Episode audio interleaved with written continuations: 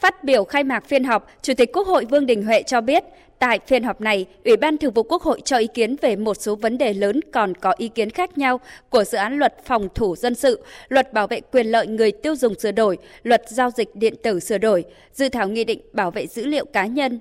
Cùng với đó, Ủy ban Thường vụ Quốc hội cũng xem xét thông qua pháp lệnh xử phạt vi phạm hành chính trong lĩnh vực kiểm toán nhà nước, xem xét báo cáo tổng kết kỳ họp bất thường lần thứ hai và lần thứ ba Quốc hội khóa 15, xem xét quyết định thành lập một số đơn vị hành chính cấp huyện, cấp xã của 10 tỉnh và một số nội dung quan trọng khác.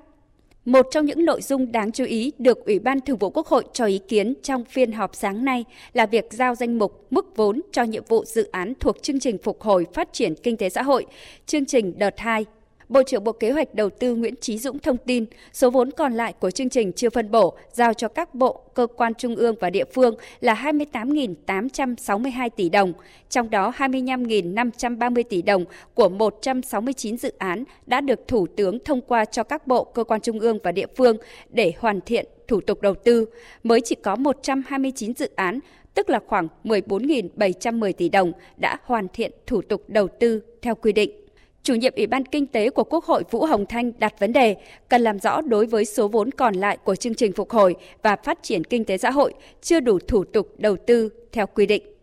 Cái việc mà giải ngân trong năm 2023 như tinh thần nghị quyết 43 của Quốc hội thì sẽ không khả thi. Chỗ này cũng phải có cái phương án để mà xử lý cái vốn này như thế nào cho nó phù hợp. Thì trước đây cái hiến kế, cái điều hòa cái vốn của cái chương trình hỗ trợ phục hồi phát triển kinh tế này với cái đầu tư công. Nhưng mà trong đây thì chưa thấy một cái chỗ nào, một cái công trình dự án nào cả mà có sử dụng cái cái vốn điều hòa này thế nào. 173.000 tỷ đồng là tối đa thôi. Còn có nhất thiết phải sử dụng hết 173.000 tỷ đồng này hay không? Đối với 129 nhiệm vụ dự án với số vốn dự kiến là 14.710 tỷ đồng đã đủ thủ tục đầu tư theo quy định, đủ điều kiện giao kế hoạch vốn của chương trình để Thủ tướng Chính phủ phân bổ vốn. Ủy ban Thường vụ Quốc hội đề nghị Chính phủ ra soát về thời hạn hoàn thành các dự án, khẩn trương giao vốn, phân bổ cho các dự án cụ thể phù hợp với nguyên tắc tiêu chí, đồng thời chỉ đạo các bộ cơ quan trung ương, các địa phương có giải pháp đẩy mạnh tiến độ triển khai thực hiện, tiến độ giải ngân theo yêu cầu quy định của nghị quyết số 43, đồng thời thống nhất cho phép điều chỉnh giảm 8.528 tỷ đồng kế hoạch vốn chương trình phục hồi phát triển kinh tế xã hội đã được Thủ tướng Chính phủ giao cho Bộ Giao thông Vận tải để điều chỉnh tăng tương ứng cho 10 địa phương thực hiện 4 dự án đường cao tốc.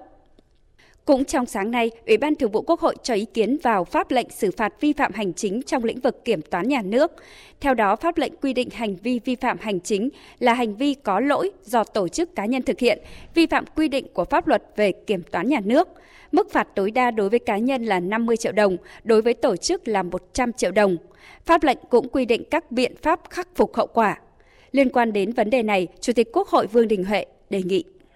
Trong biện pháp khắc phục ở đây người ta nói rằng là nộp lại số tiền mà anh được hưởng lợi do cái hành vi vi phạm này. Ví dụ như mà người ta hối lộ người ta mua chuộc thì chỉ có cái ông kiểm toán viên mới là người nhà của kiểm toán mới được hưởng lợi chứ cái ông mà đi mà mua chuộc là ông nào hưởng lợi đâu. Thế nếu mà nói là phải nộp lại cái số tiền hưởng lợi thì đấy là nói là quy định cái chủ thể là cái anh đi nhận cái tiền này. Chưa đến mức vì hình sự.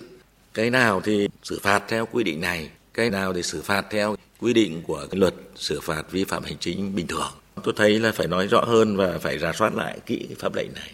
Kết thúc phiên họp, 100% thành viên Ủy ban Thường vụ Quốc hội có mặt đã biểu quyết thông qua về nguyên tắc của pháp lệnh xử phạt vi phạm hành chính trong lĩnh vực kiểm toán nhà nước. Sau 10 ngày, Ủy ban Pháp luật trình lại Ủy ban Thường vụ Quốc hội kèm báo cáo tiếp thu giải trình để Chủ tịch Quốc hội ký ban hành. Pháp lệnh có hiệu lực thi hành từ ngày 1 tháng 5 năm 2023.